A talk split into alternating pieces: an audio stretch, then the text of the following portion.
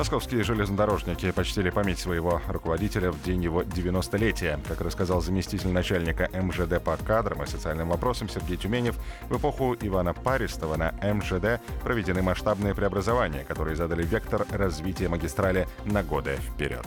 Те 20 лет, которые он руководил Московской железной дорогой, это особенный год масштабные преобразования, запуск тяжеловесного движения, реконструкция Большого окружного кольца, исторического облика железнодорожных вокзалов, колоссальный авторитет и любовь к профессии.